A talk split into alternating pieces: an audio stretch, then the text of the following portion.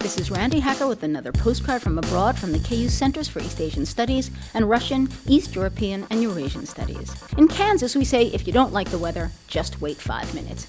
In Siberia, it seems you only have to wait a few seconds. One hot, sunny afternoon this July, beachgoers here in Novosibirsk were shocked by a sudden temperature drop of 35 degrees, resulting in a hailstorm that one sunbather described as bullets from the sky. By the time the surprise summer storm was over, residents had been pounded with hail the size of golf balls and hen's eggs.